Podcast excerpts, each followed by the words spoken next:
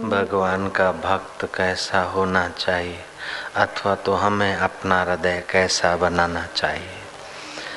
अगर चपरासी कहता है कि साहब फलानी जगह मिलेंगे तो संदेह होता है, नौकर कहता है कि सेठ फलानी जगह मिलेंगे तो संदेह की जगह है, लेकिन वो सेठ स्वयं कह दे कि मैं भाई फलानी जगह पर ही मिलूँगा आपको, तो आपको तसल्ली होती है। हो सकता है कि सेठ किसी विवशता के कारण न भी मिले, लेकिन ये विश्व का सेठ तुम्हें जो एड्रेस देता है उससे वो मिलता ज़रूर है, क्योंकि वो परिच्छिन्न नहीं है, सर्वव्यापक है और सब जगह है, और वो अपना मिलने का पता बता रहा है। कैसे लोगों के हृदय में भगवान प्रकट होते हैं, भगवान ने स्वयं बताया है। संपूर्ण प्राणियों में द्वेष भाव से रहित, संपूर्ण प्राणियों में द्वेष भाव से रहित, सबका मित्र, दयालु, ममता रहित, अहंकार रहित, सुख दुख की प्राप्ति में सम और क्षमाशील, ऐसा जो भक्त है वो भगवान से विभक्त नहीं हो सकता है, भगवान से अलग नहीं हो सकता है। यो मां पश्यति सर्वत्र सर्वं च मयि पश्यति तस्याहं न प्रणश्यामि सच मे न प्रणश्यति। हम लोगों के जिम्मे ये बात आती कि हम अपने हृदय को ऐसा बनाए। द्वेष रहित चित्त बड़ा प्रभावशाली होता है। जिसके प्रति हम द्वेष करते हैं उसका तो अमंगल हो कि न हो, लेकिन हमारा हृदय तो खराब हो ही जाता है। तो संपूर्ण प्राणियों के प्रति द्वेष भाव से रहित अपना चित्त, फिर सबके अंदर में अपना परम मित्र परमात्मा छुपा है, इसलिए सबके लिए मैत्री भाव हो, हृदय में दया हो, दया बिना संत कसाई, हृदय में दयालुता हो, मित्रता हो, और फिर मित्रता और दया तो हो लेकिन ममता न हो, ममता रहित दिल हो, और अहंकार रहित बनाए अपने चित्त को, सुख दुख में सम रहे। सुख और दुख को हम महत्व देते हैं, इसीलिए उसका प्रभाव पड़ता है। कोई माई का पति देवलोक चला जाता है तो पहली क्षण जब वो विधवा होती है तो उसे जो दुख होता है वो समझती है कि बस धरती पैरों तले निकल गई, अब मैं कैसे जीऊँगी। वही महिला 2 घंटे के बाद उतनी दुखी नहीं होती जो पहले क्षण दुखी होती है, 2 दिन के बाद उतनी दुखी नहीं होती, फिर तो बच्चों को पालती पोषती है, नौकरी भी करती है, हंसती भी है, मिठाई भी बनाती है, खाती है, और बच्चों को शादी भी करा देती है। लेकिन पहली क्षण जो दुख पड़ता है उस दुख को इतना वो प्रभाव दुख का बढ़ा देती है, मेरा क्या होगा, अरे ये हो गया वो हो गया, ऐसा करके कुछ माइयाँ बेचारी तो पागल जैसी हो जाती है, कुछ तो मर भी जाती और कुछ हिम्मत वाली होती तो समझती है कि ये भी गुजर जाएगा। जैसे दुख गुजर जाता है ऐसे सुख भी गुजर जाता है। दुख और सुख आने जाने वाली चीज़ें हैं, इसलिए इनसे अपने हृदय को प्रभावित न होने दें। मान और अपमान आने जाने वाली चीज है। लोग मेरा इंसल्ट होता है, मुझे बड़ा गुस्सा लगता है, तो तू ऐसी जगह पे जा जहाँ इंसल्ट होता रहे। जयराम जी की मेरे को जरा कोई मेरे बात नहीं मानता, मेरे को बहुत दुख होता है, गुस्सा होता है। यही तो जीतना है ना, दुनिया को संवार ले, ये कोई बड़ी बात नहीं। अपने अंतःकरण को संवार ले कि परिस्थिति के प्रभाव में बह न जाए, परिस्थिति का स्वामी बन जाए। यही तो पुरुषार्थ है, यही तो साधना है, इसी को तो साधना है। सुखम वा यदि वा दुखम सहयोगी परमो मताः। पतंजलि का योग है चित्तवृत्ति निरोध। 2 औषधियों के मेल को आयुर्वेद ने योग कहा, 2 अंकों के मेल को गणित ने योग कहा, चित्त की वृत्ति के निरोध को पतंजलि ने योग कहा, लेकिन कृष्ण का योग तो चलते फिरते, खाते पीते, हंसते खेलते, रोते झगड़ते, श्री कृष्ण का योग तो तुम कर सकते हो। चालू व्यवहार में। यहाँ कोई चंदन लाना नहीं है, अगरबत्ती जलाने का कोई आग्रह नहीं, धूप जलाने का कोई आग्रह नहीं, दिया जलाने का कोई आग्रह नहीं, गिरी गुफा में ही बैठे रहने का कोई आग्रह नहीं। आग्रह तो इस बात का है कि हृदय गुफा में चोट न लगे, बस उतनी सावधानी करो तो तुम्हारा परम योग हो जाएगा। 100 वर्ष की निष्कपट भक्ति से भी दोषण साधु संग ऊंचा माना गया है। साधु वह है जिसने अपने स्वभाव को साध लिया है। 1000 वर्ष की पैदल यात्रा, 50 वर्ष का शीर्षासन, 25 वर्ष की नंगे पैर और खड़े हाथ की खड़ेश्वरी की तपस्या इतना प्रभाव नहीं रखती जितना दोषण सत्संग सहित सत्य का संग करने वाला चित्त, क्षमा और दयालुता से संपन्न चित्त, सुख दुख में सम रहने वाला चित्त दोषण में जितनी ऊंचाई का अनुभव कर सकता है वो बेचारा 25 साल में वहां नहीं पहुंच सकता है। पुरानी गाथाएं तुम लोगों ने बहुत सुनी होगी। विश्वामित्र और वशिष्ठ जी आपस में परिचित हो गए थे। एक बार विश्वामित्र के वहाँ वशिष्ठ जी गए तो विश्वामित्र ने वशिष्ठ जी का आवभगत करते हुए विदाई के समय, अभी तो रुपए दक्षिणा में दिए जाते हैं, पहले के जमाने में तपस्या दी जाती थी, तो विश्वामित्र ने 60,000 वर्ष तपस्या का फल वशिष्ठ जी के स्वागत में भेंट किया। अब वशिष्ठ के वहाँ जब विश्वामित्र गए तो विश्वामित्र के स्वागत में वशिष्ठ जी ने 2 क्षण सत्संग का पुण्य अर्पण किया। विश्वामित्र झिझक गए, झुलस गए कि ये तुम हमारा अपमान करते हो, हमने तुम्हारे स्वागत में 60,000 वर्ष तपस्या दी और तुम हमको 2 क्षण सत्संग का पुण्य दे रहे हो, मेरा घोर अपमान है। वशिष्ठ ने कहा, नहीं मुनीश्वर, अपमान नहीं है, आपका पूरा मान हो रहा है। 2 क्षण सत्संग आपकी 60,000 वर्ष तपस्या से ज़्यादा है। बोले कैसे पता चले? कि चलो ब्रह्मा जी के पास, दोनों योगियों के पास योग सामर्थ्य था, ब्रह्मदेव के पास गए। ब्रह्मदेव ने देखा कि दोनों अपनी अपनी जगह पर एक हैं, अगर सत्य बात कहूँगा तो विश्वामित्र कुपित हो जाएगा, खाम खा क्यों मुसीबत मोल लेना, खाम खा झगड़ा क्यों मोल लेना। ब्रह्मा जी ने युक्ति खोज निकाली। बोले देव दानव संग्राम का चिंतन और लोक सृष्टि करने का चिंतन, इस चिंतन से मैं अभी थोड़ा बिजी हो गया हूँ, तो तुम्हारे जैसे ऋषियों का निर्णय करने के लिए तो कुछ फ्रेश वातावरण चाहिए, अभी मैं बड़ा व्यस्त हूँ, इसलिए आप ऐसा करिए कि भगवान नारायण के पास चले जाइए। भगवान नारायण के पास गए तो नारायण ने देखा कि अब विश्वामित्र तो सत्य सुनने की तैयारी नहीं है, इनको जरा प्रैक्टिकल प्रयोग मिलना चाहिए। भगवान नारायण ने भी नारायणी लीला की। नारायण कहते हैं कि देखो देवदानव संग्राम से मेरा हृदय तो कठोर हो गया है, अब कठोर हृदय से तुम्हारे जैसे ऋषियों का निर्णय करना मुझे अच्छा नहीं लगता है, आप ऐसा करो कि शेषनाग के पास चले जाओ। दोनों ऋषिवर पाताल लोक में आए, शेष को कहते हैं कि भाई अब तुम ही हमारा निर्णय करो। शेष बोलता है कि मैं पृथ्वी का भार उठा उठा के थका हूँ, आप अपनी तपस्या के बल से पृथ्वी को थाम दीजिए तो मैं जरा फ्रेश हो जाऊँ, फिर आपके सत्संग और तपस्या का किसका ज़्यादा प्रभाव है उसका विचार विमर्श करें। विश्वामित्र कहता है कि मेरे 60,000 वर्ष तपस्या के बल से, हे वसुंधरा देवी तू टिक जा। शेष ने जरा सा सिर हटाया तो वसुंधरा डोलायमान हो गई। बोले गई गई, संभालो। वशिष्ठ ने कहा, हे वसुंधरे माँ, 2 क्षण का मेरे समता का सत्संग का पुण्य के प्रभाव से मातेश्वरी आप यहीं इसी अवस्था में रही है। पौराणिक कथा कहती है कि पृथ्वी की स्थिति वही की वही रही, 2 क्षण सत्संग बढ़ गया 60,000 वर्ष तपस्या से। विश्वामित्र बोलता है शेषनाग को कि हमारा निर्णय करो ने। शेषनाग बोलता है आपका निर्णय हम क्या करें, वो तो पृथ्वी देवी ने ही कर दिया महाराज, मैं काहे को आप जजमेंट सुनाऊं, आप ही देख लीजिए महाराज। आप घटित घटना हो चाहे समझाने के लिए कहानी हो, लेकिन ये बात सुविदित है कि 50,000 वर्ष या 60,000 वर्ष का तप करने वाला जब कर्ता बना रहता है, उसकी अपेक्षा कर्ता जब 2 क्षण अपने ब्रह्म भाव में होता है उसकी कीमत ज़्यादा होती है। जय राम जी की। तन सुकाय पिंजर कियो, तुलसीदास जी के वचन हैं। तन सुकाय पिंजर कियो, धरे रैन दिन ध्यान, तुलसी मिटे न वासना, बिना विचारे ज्ञान।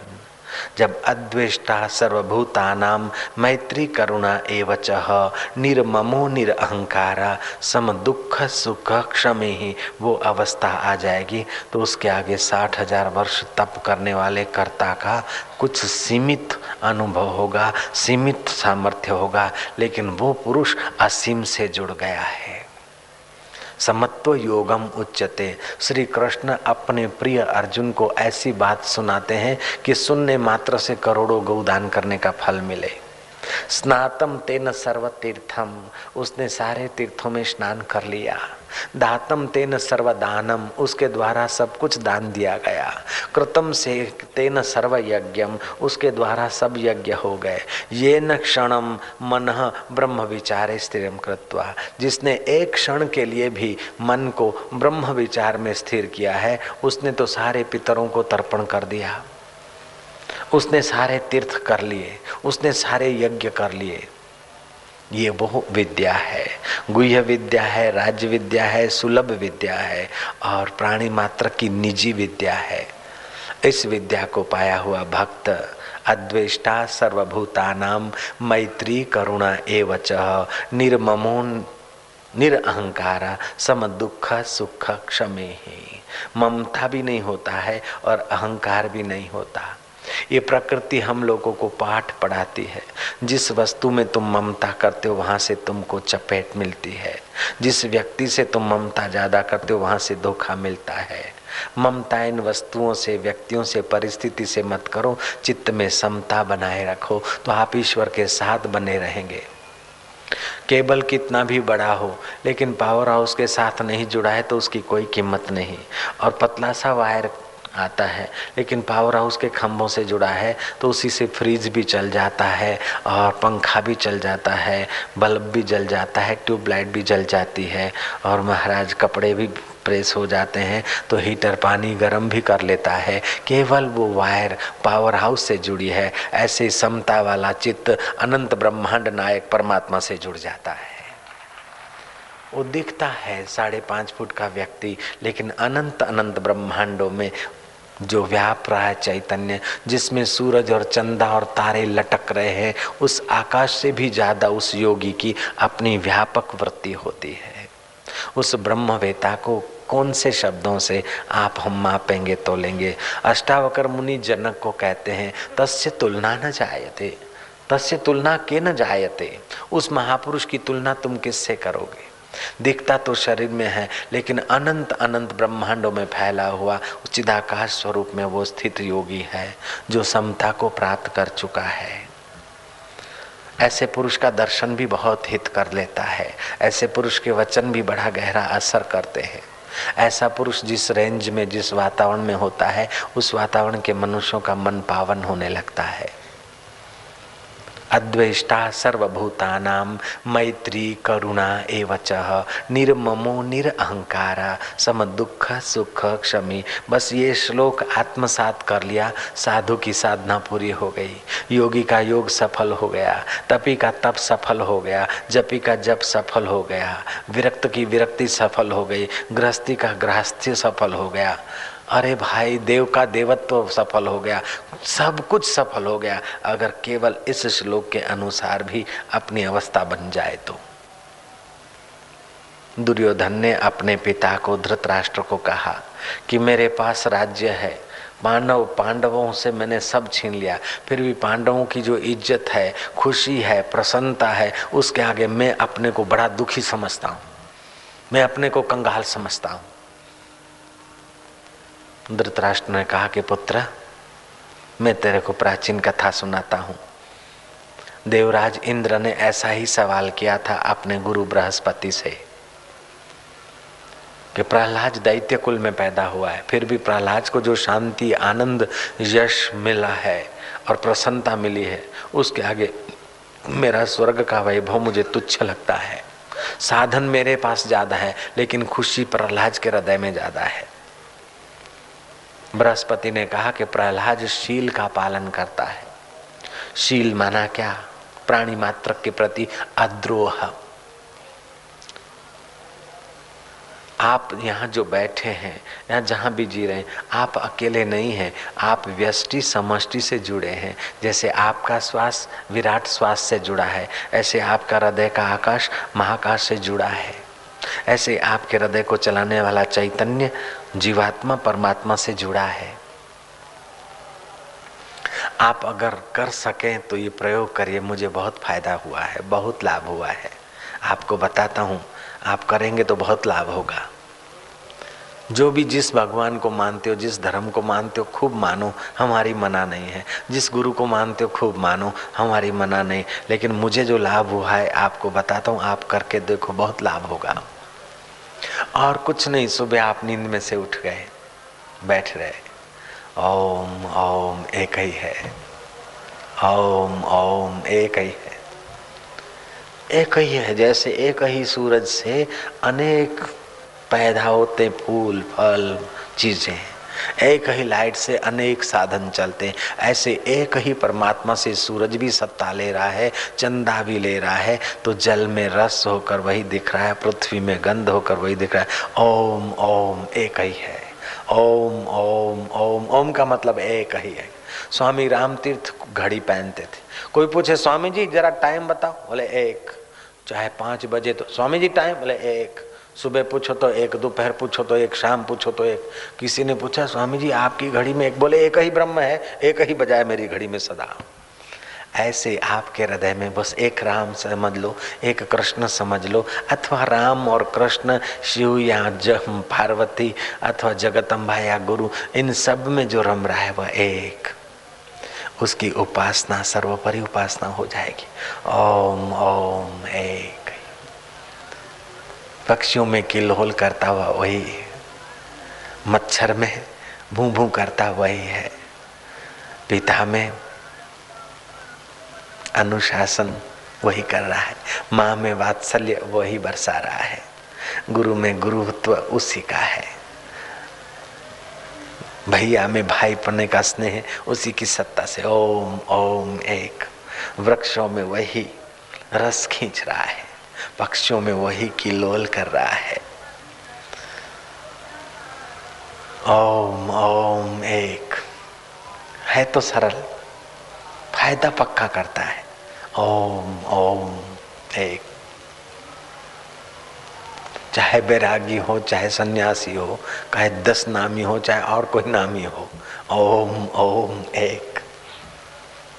अभी इतना तसल्ली हो रही, इतना आनंद आ रहा। ओम एक, ओम एक, ओम ओम ओम।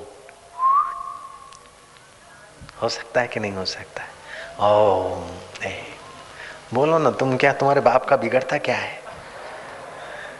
ओम एक, ओम एक, ओम एक। थकान मिट जाएगी। कर करके तो बहुत किया, अब ना करो कुछ भी, खाली इतना ही जो है उसको जान लो। ओम एक। साधन करके जो पाया जाता है वो नष्ट भी हो जाता है, वास्तव में जो जाना जाता है वो शाश्वत होता है। ये जानने की चीज है। ओम ओम ओम ओम ओम। खूब प्यार करो उसे एक को। ओम ओम। हाँ, तुम्हारा हृदय खिल जाएगा। अभी अभी खिलना चाहिए, हृदय आनंद से भरना चाहिए। थोड़ी बहुत भी पुण्याई है तो इस प्रयोग का अभी अभी अनुभव होना चाहिए। ओम।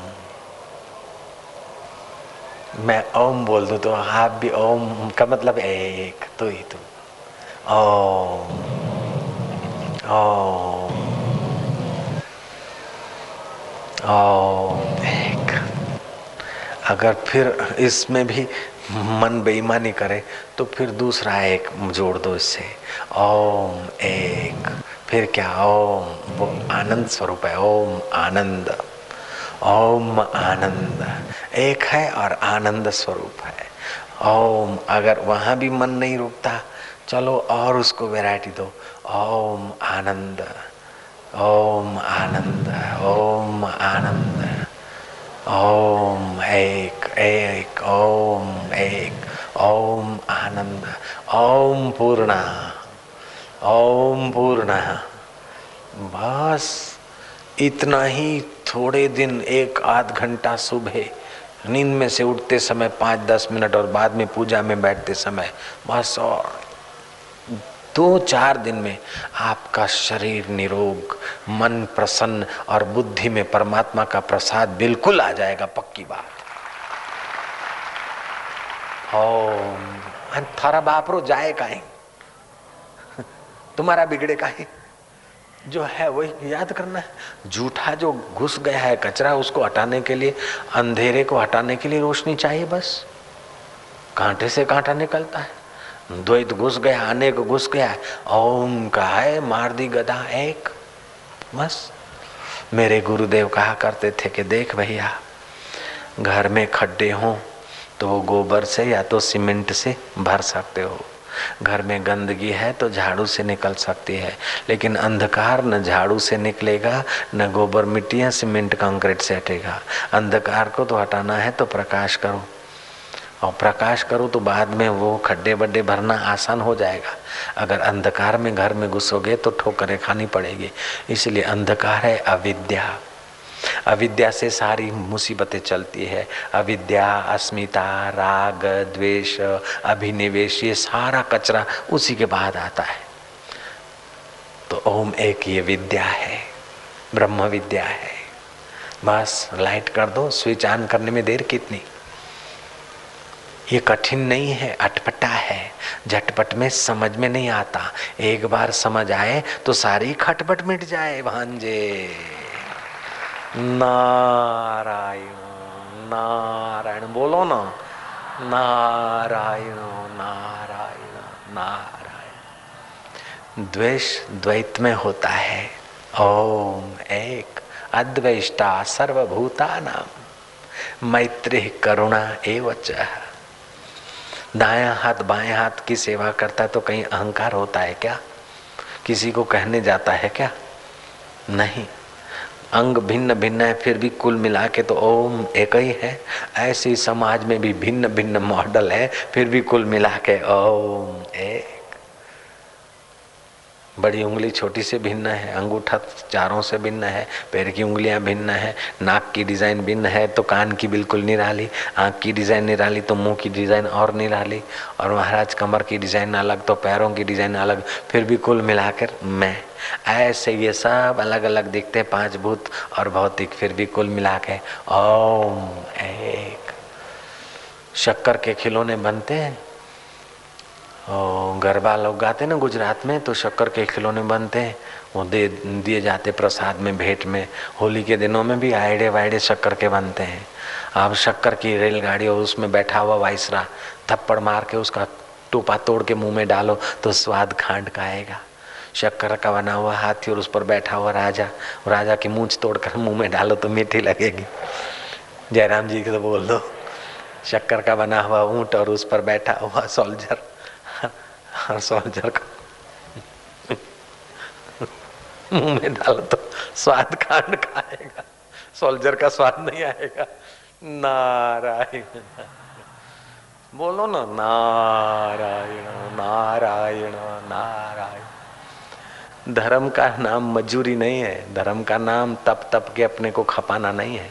जो अति विलासी आदमी है उसके लिए तपस्या है, लेकिन जो साधक भक्त है, श्रद्धा है, पवित्र है, उसके लिए तो खाली ओम है, ओम है। आनंद ही आनंद, हर रोज खुशी, हर दम खुशी, हर हाल खुशी। जब आशिक मस्त फकीर हुआ तो फिर क्या दिलगिरी बाबा। अद्वेष्टा सर्वभूतानां मैत्री करुणा एवच निर्ममो। देह को मैं मानोगे तो ममता आएगी, लेकिन सब एक और एक में सब, तो ममता को कहाँ रहना है, वो तो भागेगी बेचारी। जैसे अंधेरे में भूत प्रेत डाकिनी साकिनी अलावा बला का भय होता है, रोशनी हो गई तो सब छू हो जाते हैं, ऐसे ओम है आनंद। अगर ये स्थिति में हो और न्यायाधीश तुम्हारे लिए जजमेंट लिख रहा है तो आपकी ये दृढ़ निष्ठा है कि न्यायाधीश में भी वही एक है, मेरा बुरा वो नहीं कर सकता है, ओम एक। जैसे आप अपने किसी उंगली का बुरा नहीं कर सकते, नाक का बुरा नहीं कर सकते और कान का बुरा भी नहीं कर सकते, चाहे गाल पे थप्पड़ मार दे मच्छर है फिर भी गाल का बुरा करने का तुम्हारा इरादा नहीं है, जयराम जी बोलना पड़ेगा। चाहे आप खुजला दें और चाहे कड़वी दवा भी पी लें, चाहे यूँ कर लें, लेकिन फिर भी आप अपने शरीर का बुरा नहीं करते। ऐसे ही ओम एक कर दिया तो आपका बुरा ब्रह्मांड में कोई नहीं कर सकता, किसके बाप की भी ताकत नहीं। ये वो बूटी, ये वह बूटी है, ये वह कुंजी है जिससे सारे ताले खुलते। किसी जेल में धर्मात्मा आदमी गया, कैदियों की बुरी दशा देखी, उसको दया आ गई, अरे खिरोटी खाते हो, अच्छा मैं कल भंडारा करता हूँ। उसने भंडारा किया, जेलियों को भोजन करा दिया, कैदी लोग बड़े खुश हुए कि हाँ भगवान तुम्हारे भंडार भरपूर रखे। दूसरे सेठ को पता चला कि ये तो दुआ कमा के आया, आपने छोड़ के मरना, इससे क्यों ना कुछ करके जाए। दूसरे सेठ ने देखा कि गर्मियों के दिन इनको पानी अच्छा नहीं मिलता, 5-10 पार्सल मंगाए बर्फ के, 2-4 बोरे शक्कर के मंगाए, आए खूब किया घुटो छानो और सबको शरबत पिलाया। कैदियों ने उसको भी कहा कि वाह सेठ वाह धन्य है, दुआ दे दिया। फिर कोई सेठ गया जाड़ों के दिन में कि बेचारे थथर थथर था था था था थथर था था था, कभी तो दांत उनके म्यूजिक बजा रहे हैं, इतनी ठंड। कैदियों को किसी को सीटर दिला दिया, किसी को कंबल दे दिया, किसी को शाल दे दिया। कैदियों ने कहा वाह सेठ हमारी तो ठंड चली गई, वाह वाह। चौथा आदमी गया, उसने न शक्कर मंगाई, न बर्फ मंगाई, न भंडारा किया, न शाल दिया, न कंबल दिया। चौथा आदमी था संत, उसने कहा कि लो बेटे ये कुंजी है और वो है सामने ताला, खोलो और फ्री हो जाओ, सब आजाद हो जाओ। बताओ अधिक से अधिक उपकार किसने किया, शक्कर वाले ने, भंडारा वाले ने, अथवा कंबल वाले ने कि कुंजी दिखाने वाले ने? कुंजी जिसने दे दी उसने तो आजाद कर दिया। 84 लाख जन्म मरण से पार करने की जिस संत ने कुंजी दे दी उसने तो हजारों भंडारों से भी बड़ा भंडारा कर दिया ना। वो सतगुरुओं की वो कुंजी होती है, एक युक्ति होती है, बस पकड़ ली ताले खुल गए। डिठो मुख शन साजो हीरे थ्युम करार लत्था रोग शरीर जा सतगुरु जे दीदार। बस वो जरा सा कुंजी फिरे ताला खुला, फिर स्वतंत्र आया माँ आजाद पखेड़ो हर बंधन खा न्यारो। आजाद पक्षी हर बंधन से निराला हो जाएगा। केवल ये ब्रह्म विद्या भगवान जो ये बता रहे हैं केवल इतना ही पकड़ लें, काम बन जाएगा। आदत पुरानी है गलत पकड़ने की, इसलिए इसको पकड़ने के लिए बार बार अभ्यास करना पड़ेगा। जब गलत छूट गया तो फिर ये भी छूट जाएगा, कोई परवाह नहीं, नहीं तो फिर स्वाभाविक स्वभाव बन जाएगा। अभी जो देहो मैं हूं ये हटकर ओम एक, द्वेषी का द्वेष पिघल जाएगा। न्यायाधीश तुमको सजा देने को सोच रहा है लेकिन आपका दृढ़ निश्चय ओम एक। न्यायाधीश का न्याय की कलम बदलनी चाहिए। अरविंद घोष का नाम भारत के लोग जानते हैं। अरविंद घोष ने पुस्तक शास्त्र पढ़े और वो उस नतीजे पे आए कि भगवान को जिस समय जो काम करना होता है उस समय उस अनुरूप अवतार लेते हैं, या तो महापुरुषों के हृदय में अवतरित होकर वो काम करते हैं। जब बहुत हिंसा बढ़ जाती है तो करुणा अवतार हो जाता है, और जब बहुत शिथिलता हो जाती है तो नरसिंह अवतार भी होता है जयराम जी की, और बहुत शुष्कता बढ़ जाती तो प्रेम अवतार होता है, और मर्यादा छिन्न भिन्न होती है तो मर्यादा अवतार होता है।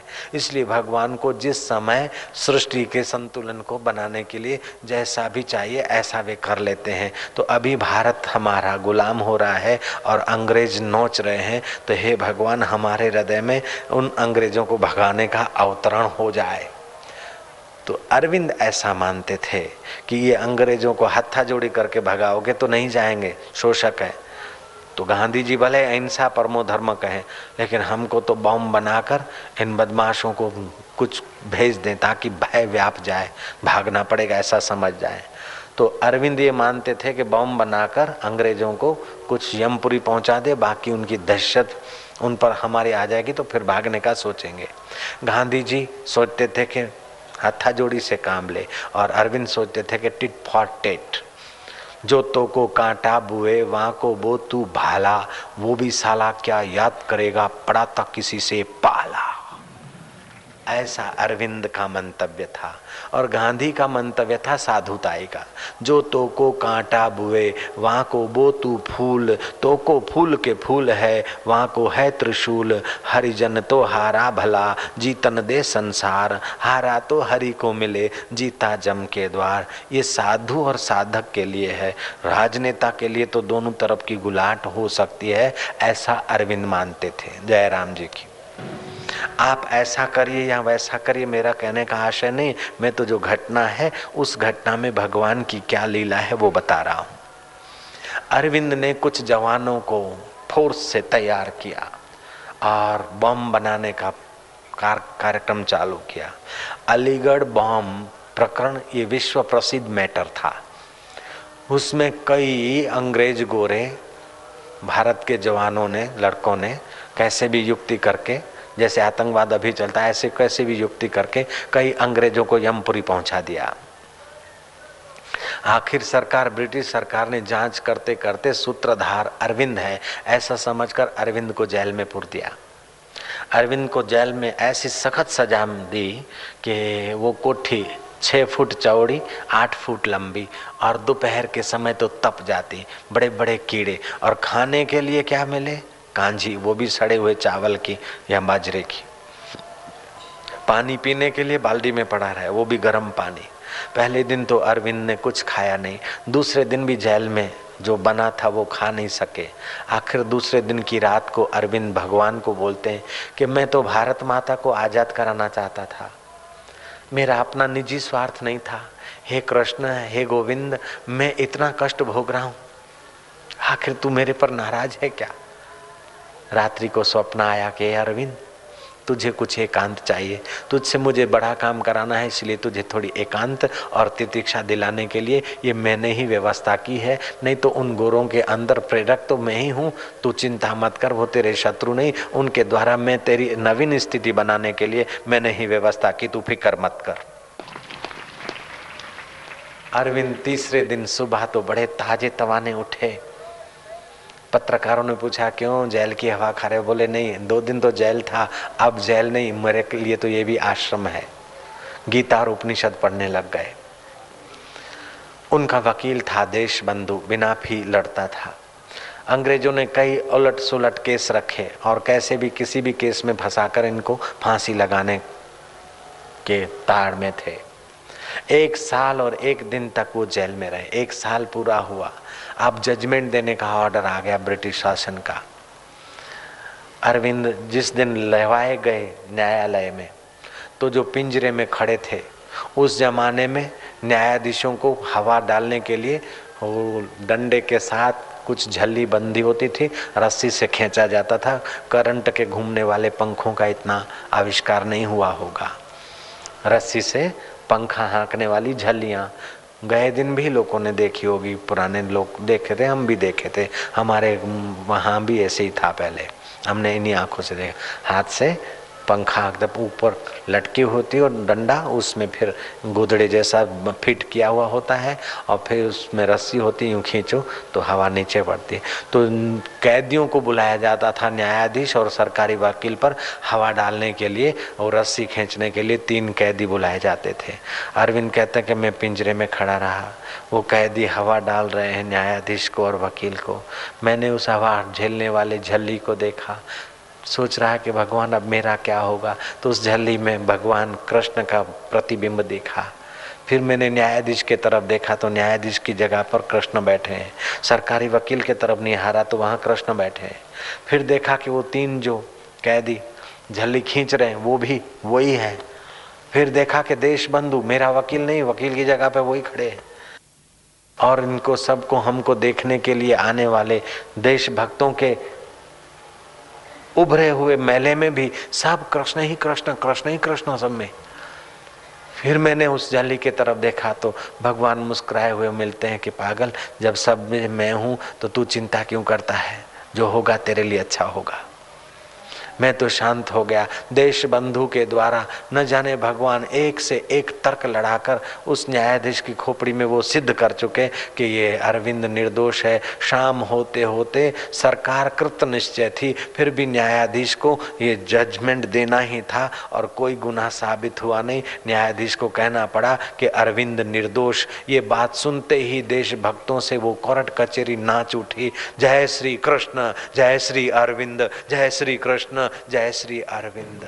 कहने का तात्पर्य है कि जब तुम सब में एक देखोगे तो ब्रिटिश सरकार जुल्म करती हुई सरकार का भी कलम बदल सकता है, तो फिर अपने घर वाली या घर वाले का दिल बदल जाए, पड़ोसी या भाई बहन का दिल बदल जाए तो क्या बड़ी बात है, क्योंकि उनकी दिलों में वही दिल भर रहता है। ओम एक, ओम एक। भले फिर कृष्ण की आकृति न देखे, राम की आकृति न देखे, लेकिन रोम रोम में रम रहा है। कर्षति आकर्षति थी कृष्ण, जो सबको कर्षित करता है, आकर्षित करता है, आनंदित करता है, वो आत्मदेव का नाम ही कृष्ण है। जय राम जी की। तो ये जो सूत्र है भगवान कह रहे हैं, अद्वेष्टा सर्वभूतानां मैत्रे करुणा एवच, निर्ममो निरअहंकार, सम दुख सुख क्षमी, दुख सुख में सम रहो। दुख आता है चला जाता है, जाता है तो सुख दे जाता है, सुख आता है चला जाता है तो दुख दे जाता है। तो एक बार सुख ने दुख दिया और एक बार दुख ने सुख दिया तो फिर घबराने की क्या बात है। दुख आया है, जाएगा तो सुख दे जाएगा, जो जाएगा सुख दे जाएगा उसको देखकर घबरा रहे हैं, और जो जाएगा दुख दे जाएगा उसको देखकर चिपक रहे हैं। सुख को देखकर चिपको नहीं और दुख को देखकर डरो नहीं, तो तुम्हारे चित्त की समता बढ़ती जाएगी। जो जो समता बढ़ेगी, जैसे आईना स्थिर होता है तो सूरज की दाहक शक्ति का दर्शन होता है, ऐसे तुम्हारा चित्त स्थिर होता है तो परमात्मा की अनुपम शक्ति का अनुभव तुम्हारे अंतःकरण में होने लगेगा। बोल दो ना, नारायण नारायण नारायण नारायण। अद्वेष्टा सर्वभूतानां मैत्री करुणा एवच, निर्ममो निरअहंकार, सम दुख सुख क्षमी। तुलसीदास जी ने कहा, ऐसा पुरुष कैसा होता है, हेतु रहित जग जुग उपकारी, तुम तुम्हारा सेवक असुरारी। फिर तो हेतु रहित तुम्हारा स्वभाव ऐसा हो जाएगा। नारायण का प्रागट्य तुम्हारे हृदय में होगा तो नारायण का स्वभाव जैसे ऐसा तुम्हारा स्वभाव हो जाएगा। अभी हम पर स्वभाव में रहते हैं, पर धर्म में रहते हैं। मन में क्रोध आया, हम क्रोधी हो गए, क्रोध चला गया तो हम शांत हो गए ना। हाँ तो बोलो, मराठी तो असा सांगा, मन में लोभ आया हम लोभी हो गए, लोभ चला गया हम शांत हो गए। मन में भय आया हम भयभीत हो गए, भय चला गया हम शांत हो गए। तो हमारा स्वभाव शांत है, ये आने जाने वाले विकार ही गड़बड़ करते हैं। तो स्वस्वभाव में नहीं ना हम लोग। स्वधर्मे निधनम श्रेय, परधर्म भयावह। अपने धर्म में मर जाना अच्छा है, अर्थात अपने स्वभाव में जो शांत स्वभाव है, सोहम स्वभाव है, आत्मानंद का स्वभाव है, उसमें मर जाना अच्छा है। पर धर्म, इंद्रियों का धर्म, काम क्रोध का धर्म, ये तुम्हारा धर्म नहीं है। तुम एक तो बात जरूर मानोगे कि मुंह में 32 दांत है पत्थर के। आपको कभी चिंता नहीं हुई कि ये मुंह में पत्थर कहाँ से घुस गए, निकालो, तोड़ो, बाहर फेंको, ऐसा कभी नहीं आता होगा। आता है क्या, ये पत्थर पड़े हैं मुंह में, अच्छा नहीं, निकाल के फेंक दो, नहीं। लेकिन भोजन करते संगने के बाद एक रोटी का सब्जी का कुछ तिनका फंस जाता है ना, तो बार बार जीभ। आम के रस में कुछ ऐसा था नहीं, लेकिन हुआ होगा, तो आम के रस में भी जो कुछ आम की कुछ आ गई होगी तिनका, तो भी निकाल नहीं निकले तो अंदर वो सली डालते, सली टूट जाए तो दूसरी सली डालते। जब तक निकलता नहीं तब तक चैन से बैठता नहीं आदमी। क्योंकि दांत स्वधर्म है मुंह का, लेकिन तिनखा घुस जाना ये परधर्म है। जयराम जी की ऐसे सुख तुम्हारा स्वधर्म है, अशांति परधर्म है, आनंद स्वधर्म है, आप उसको नहीं निकालते, लेकिन अशांति आती तो उसको निकालते हैं। तो आपका स्वभाव है सत्य चित्त आनंद, सुखी रहना तुम्हारा स्वभाव है, लेकिन दुख तुम्हारा स्वभाव नहीं, इसलिए दुख तुमको अच्छा नहीं लगता है। लगता है क्या अच्छा दुख? नहीं लगता है, और फिर भी दुख बना रहता है। ये नासमझी के कारण। नासमझी क्यों आती है? कि अविद्या से। जब भेद होता है तो दुख होता है, अभेद आता है तो दुख भाग जाता है। तो भगवान कहते हैं सुखम वा यदि वा दुखम सयोगी परमो मताहा। सुख आ जाए चाहे दुख आ जाए, योगी समझता कि अंतःकरण की छोटी स्थिति में ही सुख दुख दिखता है। जैसे सागर के किनारे, दरिया के किनारे तुम खड़े हो, तो तुमने देखा होगा दरिया के उछलते हुए तरंगों में छोटे छोटी सिपियाँ, छोटे छोटे लकड़ी के टुकड़े या और घास फूस नाचते रहते हैं, परेशान होते रहते हैं। लेकिन उसी दरिया के किनारे दीवा दांडी का स्तंभ होता है, उसका फाउंडेशन मजबूत होता है। वो कितने ही थपेड़े लगे फिर भी दीवा दांडी ज्यों का त्यों खड़ा है। ऐसे जो अद्वेष्टा सर्वभूता नाम हो जाता है, वो संसार रूपी सागर में ज्यों का त्यों खड़ा है और दीवा दांडी की नहीं दूसरे का मार्गदर्शन कर रहा है। और जो इंद्रियों में और मन में उलझा है वो उन थपेड़ों से ऊपर नीचे होता रहता है। अब चाहे दीवा दांडी का स्तंभ बनिए, चाहे फिर तिनखों की नाई, अपने को संसार के तरंगों में तरंगित करिए, ये आपके हाथ की बात है। मानो न मानो, खुशी आपकी। हम तो भैया बात तुमको कृष्ण की सुना रहे हैं। थोड़ा सा प्रयोग करो, बस थोड़ी सी सावधानी रखो। दुख आ जाए कि आया है, आया है तो जाएगा। राजा रंक फकीर तो दुख के बाप की ताकत है कि सदा रहे। दुख का प्रभाव कम हो जाएगा। सुख आया है, आया है, देख ले, आया है, आया है बेटा। जब हुआ तू आयत रही, आयत रही तो जायत रही। खाइत खाइत मजा आयत, बटलवा माजे को बिटवा भागत जायत। दाल चावल खाइत सुरसु लागत, तसलवा माजे को बिटवा भागत जायत। खाइत खाइत मजा आयत। अपने मन को कहो कि ये मजा आयत तो जायत, सजा आयत तो जायत, लेकिन तुम नहीं जायत, तुम रहित। आईसन विचार करे तो अंदर में चकाचक आनंदवा आए। इगड़म तिगड़म काय कराचा, विठल विठल सांगा, नारायण नारायण सांगा। नर और नारी में बसा है वो नारायण। ओम एक। क्या टाइम हुआ है? स्वामी जी बोले ओम एक। यार की मौज, ओम एक। निर्भर जीवन है, हर रोज खुशी, हर दम खुशी, हर हाल खुशी। जब आशिक मस्त फकीर हुआ तो फिर क्या दिलगिरी बाबा। जिसको बहुत खपे उसके लिए परेशानी है। ये खाना है, ऐसा चाहिए, ऐसा खपे, ऐसा खपे, उसकी खोपड़ी खप जाती है। और जो हर हाल में मस्त रहता है उसका तो अंदर का झरना फूट निकलता है। देखो सुख हकीकत में लेने की चीज नहीं, सुख देने की चीज होती है। हम गलती यहाँ करते हैं कि वस्तुएं इकट्ठी करके सुख लेना चाहते, तो अंदर का सुख दब जाता है। सुख लेने की चीज नहीं, सुख तो देने की चीज है। जैसे हैंडपंप से आदमी पानी निकालता है तो ताजा पानी आता रहता है, लेकिन हैंडपंप में दूसरा पानी डाले गटर का तो अंदर के चश्मों का पानी छू हो जाएगा। ऐसे हम लोग हे सिगरेट तू सुख दे, वो अंदर के सुख को दबा दिया। हे चाय तू सुख दे, हे हाँ शरीर के स्वास्थ्य के लिए भोजन कर लिया, वस्त्र ओढ़ लिया, वो अलग बात है। लेकिन मजा लेने के लिए जो भोगा वो तुम्हारा भोग ले लेता है। दुनिया के जो मजे हैं हरगिज कम न होंगे, चर्चे यही रहेंगे, अफसोस हम न होंगे। इसलिए दुनिया के मजे लेने की इच्छा न करो, अंदर का मजा जगाने की कोशिश करो तो बेड़ा पार हो जाएगा। अब तो बोलना ही पड़ेगा 4 बार वो ही प्यारा नाम नारायण। बोलो ना नारायण नारायण नारायण। पेशावर में किसी कारण सहित फौजियों को सामने पक्ष पर युद्ध धावा बोलना था, तो फौज तैयार हो गई। फौज तो तैयार हो गई लेकिन जब तक बिगुल बजता नहीं, आदेश होता नहीं, तब तक वो हावी नहीं होते। तो एक जवान जो था उसकी घोड़ी आदेश देने के पहले ही उछल कूद कर रही थी। जवान ने कितना ही रोका लेकिन वो तो भागी तो शत्रु पक्ष में चली गई बिना आदेश, बिना घोषणा के। तो शत्रु पक्ष ने गोली मार के घोड़ी को और जवान को मार दिया।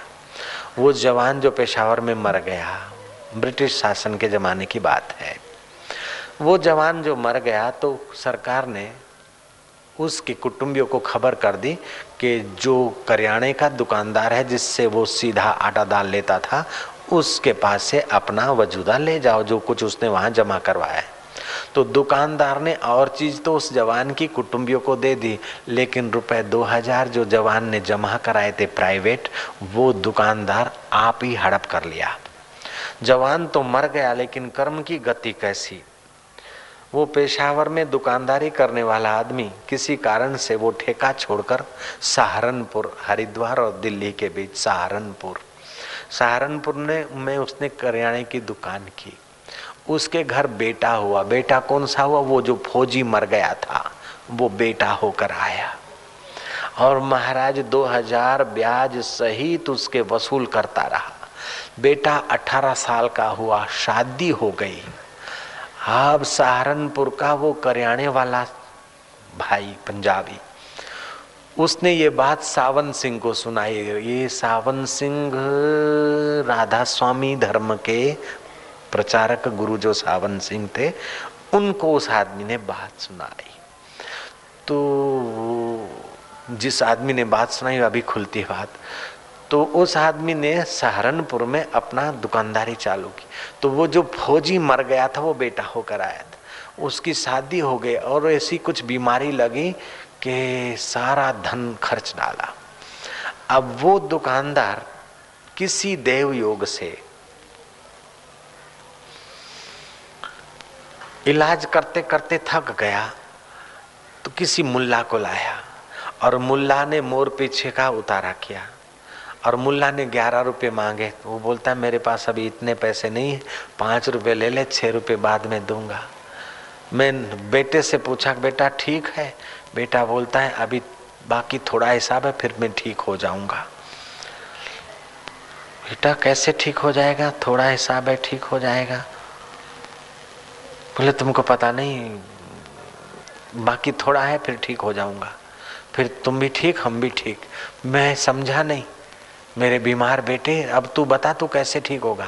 बोले पिताजी मैं क्या बताऊं, मैं वही फौजी हूं जो पेशावर में तुम्हारे पास 2000 रुपये रखे थे, मेरे कुटुंबियों को तुमने नहीं दी। वो 2000 ब्याज सहित मैं तुम्हारे पास से वसूल कर रहा हूं। अब थोड़े से पैसे बाकी, वो जब वसूल हो जाएंगे तो मैं रवाना हो जाऊंगा। और ये जो तुम्हारी बहू होके आई है वो रांड, वो घोड़ी है जो मेरे को जबरन ले गई थी, शत्रुओं के पास मरवाया था, वो घोड़ी अभी मेरी पत्नी होकर आई है, इसने मेरे को मरवाया तो मैं मर जाऊंगा, ये रोती रहेगी। सावन सिंह को उनके भक्त ने बताया कि महाराज हम गए थे हरिद्वार और हरिद्वार में मेरा मित्र मिला, मुझे बोलता है कि चलो सहारनपुर घूम भी लोगे और मेरा एक दिन का आतिथ्य भी कर लोगे। मैं हरिद्वार से अपने दूसरे मित्रों से छुट्टी लेकर सहारनपुर वाले मित्र, नया जो मित्र पुराना था 20 साल पहले की दोस्ती थी, मैं उसके पास गया सहारनपुर। उसने बड़े तखलुक का खाना बनाया और मुझे परोसा। मैं जो खाना खाने बैठा तो जोर से कोई बाई रो रही है। उस माई का रुदन सुनकर मैंने उससे पूछा कि भाई ये कौन रो रही है? बोले मरने दे इसको, रोने दे, तू खाना खा ले यार। बोले कि घर में कोई युवती रो रही है और मैं खाना खाऊं, ये हो नहीं सकता है, बता क्या बात है। तब बाबा जी मुझे उसने बताया कि पेशावर में मेरा धंधा था और फौजी के 2000 रुपये मेरे पास रह गए थे, वही फौजी मेरा बेटा होकर आया था और उस बेटे की जो स्थिति हुई, 5 रुपये मेरे पास ज़्यादा नहीं थे, मैंने 5 दिए और 6 मुल्ला से उधार करवाए। तब वो बेटा हंस पड़ा। मैंने कहा बेटा तू ठीक हो, कैसे होगा? बेटे ने कहा बाकी चंद रुपए खर्चा होगा तो तुम्हारा हमारा हिसाब ठीक हो जाएगा, सब ठीक हो जाएगा। मैंने पूछा कैसे? बोले मैं वही फौजी हूँ और तुम्हारा हिसाब लेने के लिए तुम्हारे घर आया हूँ और ये जो तुम्हारी बहुरानी दिख रही है तुम जिसके ससरा हो रहे हो वो रांड घोड़ी है, वो आई है, मेरे को जबरन मौत के मुंह ले गई थी, अब मैं चला जाऊंगा, जिंदगी भरी रोती रहेगी। यार तब से मैं जानता हूं कि मर गया वो मेरा बेटा नहीं था, मर गया वो फौजी था, और रो रही है घोड़ी तू तखलूक का खाना खा ले, ये कर्म बंधन संसार का है।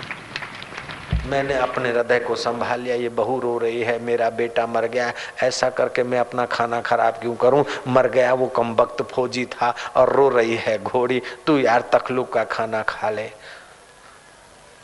तो ये संसार में कोई गए जन्म का पुत्र आता है, तो कोई वैरी आता है, तो कोई लेनेदार आता है, तो कोई अगले जन्म की घोड़ी अभी बहू होकर आई है। हो सकता है कि अगले जन्म की बहू अभी तुम्हारे घर पर और रूप ले आई हो। इसलिए सबके अपने अपने कर्म बंधन है, और जब तक तुम अपने को ससुरा मानोगे, पिता मानोगे, पुत्र मानोगे, तब तक ये बंधन रहेगा। लेकिन एक में सब और सब में एक ऐसे आत्मा को जानोगे तो बंधन युक्त व्यवहार में मर्यादा से व्यवहार करते हुए भी कर्तृत्व भाव तुमको नहीं बांधेगा। तुम बंधन के बीच होते हुए भी निर्बंध नारायण का साक्षात्कार कर लोगे। अद्वेष्टा सर्वभूतानाम मैत्री करुणा एवच निर्ममो, ये मेरा बेटा था ममो मत करो। निरअहंकार, अहंकार भी न कर, ममता भी न कर, क्रूरता भी न कर, तू तो वही कर जिससे सब कुछ किया जाता है, उसका स्मरण कर। ईश्वर का होना इतना जरूरी नहीं है जितना उसका सुमरण होना जरूरी है। जय राम जी की। ईश्वर तो सबके पास सबके साथ है, लेकिन उसकी पहचान और स्मृति से ही लाभ होता है। जैसे राम जी तो थे, लेकिन मंथरा उनको न पहचानती थी, न आदर से सुमरण करती थी। कृष्ण तो शाकुनी के सामने भी थे, दुर्योधन के सामने भी थे, लेकिन कृष्ण तत्व का सुमरण उनके भाग्य में नहीं था, तो वही जलते रहते थे, अशांत होते रहते थे। जीसस तो लोगों के सामने थे। जब जीसस को मैगडलिन नाम की वैश्या ने देखा, जीसस क्राइस्ट जा रहे थे, और मैगडलिन नाम की सुप्रसिद्ध वैश्या का बढ़िया शाही महल था। जीसस उस बगीचे को देखकर वहां लेट गए। थोड़ा आराम करने के बाद जीसस उठ के खड़े हुए, तो मैगडलिन ने जीसस को देखा, वो भागी हुई आई। जीसस को बोलती है चलिए मेरे हाउस में, वेट प्लीज। जीसस ने कहा आई हैव नो टाइम, अब मेरे पास टाइम नहीं है। मैगडलिन बोलती है मैं विश्व प्रसिद्ध मैगडलिन हूँ, बड़े बड़े राजा भी मुलाकात के बिना जाते हैं, वो मैं महिला हूँ, और मैंने अपनी जिंदगी में कभी किसी पुरुष को वेलकम नहीं किया, मैं उतना अब स्वाभिमानी हूँ, फिर भी मैं तुमको कह रही हूँ मेरे पास आइए, और तुम इनकार कर रहे हो, क्या तुम्हारे पास दिल नहीं है? जीसस ने कहा मेरे पास दिल है, तो तुम प्यार नहीं कर सकते? बोले मैं तुझे बहुत प्यार करता हूँ, राजे महाराजे तो तेरे हाड़ मांस और चमड़े को प्यार करते हैं, लेकिन मैं तेरे को प्यार करता हूँ, अभी समय नहीं, फिर कभी आऊँगा। जीसस फिर उसके पास गए, और जीसस ने अपनी भारत की आध्यात्मिक दृष्टि पाई थी। 17 साल जीसस क्राइस्ट इंडिया में रहे थे, योगियों से योग सीखे थे, और काशी के विद्वानों से विद्या का प्रसाद पाए थे। जीसस कुछ सुलझे हुए आदमी थे। गए, उस वैश्या का जीसस के प्रति आदर भाव हो गया। एक दिन वो वैश्या ले आई जीसस के पास अत्र, खूब कीमती अत्र, और जीसस को उसने कहा कि मैं आपको इस कीमती अत्र से आपके पैर धुलाना चाहती हूँ, और इस लंबे लंबे रेशमी बालों से आपके पैर पोंछकर मैं आपकी पूजा करना चाहती हूँ। उस समय जुड़ास और दूसरे जीसस के सेवक बैठे थे। उन्होंने कहा ये क्या पागलपन, इतना हजारों रुपए का कीमती अत्र, परफ्यूम नहीं, सचमुच फूलों का अत्र निकाला गया। अभी भी अमेरिका में एक गुलाब का फूल 25 रुपए का होता है। जयराम जी की। मैं जब शिकागो एयरपोर्ट पर उतरा तो लोग मुझे स्वागत करने, वेलकम करने के लिए आए, हार पहराया, मेरे को पूछा कि हमारा अमेरिका कैसे लगा। मैंने कहा जैसे तुम्हारा गुलाब का हार है ऐसा अमेरिका, बड़ा बड़ा रोड, बड़ा बड़ा मकान, बड़े बड़े आदमी, लेकिन बड़े बड़े फूल सुगंधी बिना के हैं। ये $50 का जो हार है, $50 मतलब 1500 समझ लो इस समय। जय राम जी की। एक हार फूल का यहाँ जो 10 रुपये में मिलता वो 1500 में उधर, लेकिन सुगंध कुछ भी नहीं। उधर तो केवल आंकड़े बड़े हैं, बाकी का तो अपने जैसा आनंद वहाँ नहीं है। इतनी शांति से हजारों आदमी यूं बैठे नहीं, 2 बच्चे हैशो हैशो अशांति अशांति खूब है। तो महाराज मैं बात बता रहा था कि इतना कीमती अत्र और अभी अभी पैरों धुलाए होगी, धरती में धस जाएगा, इससे तो हजारों रुपए दे देती, हजारों डॉलर, तो हम गरीबों को भोजन कराते। जीसस ने कहा shut up Judas, don't speak more. गरीब दुनिया में आते रहेंगे और उनको भोजन कराने वाले भी आते रहेंगे, लेकिन आत्म साक्षात्कारी अद्वेष्टा सर्वभूतानां मैत्री करुणा एवच निर्ममो निरअहंकारा संगम दुख सुख क्षमी वाला महात्मा तो कभी कभी धरती पे आता है, दुल्हा तो कभी कभी आता है, बाराती तो मिलते ही रहते हैं, हो जाने दो महफिल। जीसस ने पैर लंबे किए और उस महिला ने जीसस क्राइस्ट को अपने कीमती अत्र से खूब आदर सहित पैर धुलाए और अपने लंबे लंबे धरती को छूते हुए रेशम जैसे बालों से जीसस के पैर पहुंचे। जीसस का कुप्रचार तो थोड़ा हो चुका था, उसमें और बढ़ोतरी आ गई। ठीक 90 दिन के बाद जीसस क्राइस्ट को क्रॉस पे चढ़ा दिया गया। उस समय का अधिकारी राजपाल था पोंटियस पाइलेट। वो चाहता था कि जीसस को बचा सके तो अच्छा है, लेकिन पब्लिक का इतना विरोध था कि पोंटियस पाइलेट को न चाहते हुए भी जीसस क्राइस्ट को क्रॉस पे चढ़ाना पड़ा। अब जीसस क्राइस्ट को क्रॉस पे चढ़ते हुए देखकर लोग तालियां बजा रहे हैं।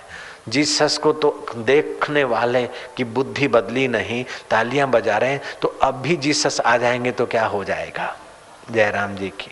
कृष्ण को देखने वाले दुर्योधन और शाकुनी की बुद्धि अगर बदलती तो काम बन जाता, बुद्धि नहीं बदली तो फिर काम कैसे। तो कहने का तात्पर्य है कि ईश्वर का होना इतना अनिवार्य नहीं जितना ईश्वर के प्रति आदर का अनिवार्य होना है। इसलिए ईश्वरो सर्वभूतानाम हृदय से अर्जुन तिष्ठति भ्राम्यन्ति सर्वभूतानि यंत्र रूढ़ानि माया।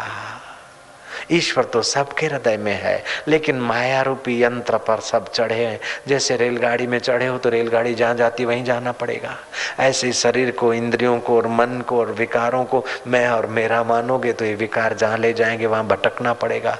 लेकिन अपने ओम एक साक्षी शुद्ध बुद्ध निरंजन नारायण स्वरूप का सुमरण चिंतन करोगे तो तुम्हारी मति ऐसी हो जाएगी। जैसा आपका श्रवण होता है, मनन होता है, ऐसा ही आपकी गति होती है। Will find a way. जहाँ चाह होती है वहाँ आदमी की राह हो जाती है। इसलिए कृपा करके चाहो तो उसी को चाहो, चिंतन करो तो उसी का चिंतन करो, प्रेम करो तो उसी को प्रेम करो, हंसो तो उसकी स्मृति में हंसो, रो तो उसी के लिए रो, नाचो तो उसी के लिए नाचो, जाओ तो उसी के लिए जाओ, आओ तो उसी के लिए आओ। और महाराज जो कुछ करो, भोजन भी करो तो तुम मत खाया करो, तुमने बहुत खाया, अब तो ले मेरे नारायण ओम एक तो ये खा। अहम वैश्वानरो भूत्वा प्राणिनाम देहम आश्रिता। वो तो उसका वचन है, ले खा, हमें नहीं खाना, अब तू खा, पेट तो तुम्हारा भरेगा, बंदगी उसकी हो जाएगी। वो प्यार का भूखा है, तू प्यार से खिलाते जा, तेरे बाप का बिगड़े क्या यार।